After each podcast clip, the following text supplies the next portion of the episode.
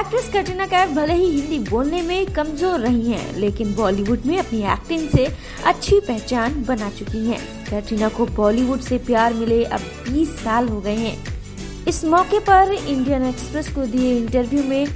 शानदार एक्टर विकी कौशल ने अपनी पत्नी कैटरीना कैफ की जमकर तारीफ़ की है कैट के बॉलीवुड में 20 साल पूरे होने के बारे में जब विकी कौशल से पूछा गया तो विकी ने कैटरीना को अपनी प्रेरणा कहा और कहा, अब उन्हें और भी अधिक जानना वास्तव में प्रेरणादायक है मैं अब उन्हें एक ऐसे इंसान के रूप में जानता हूँ, जो वास्तव में फाइटर हैं। वो आगे बढ़ने वालों में से हैं। मैं उनसे बहुत कुछ सीखता हूँ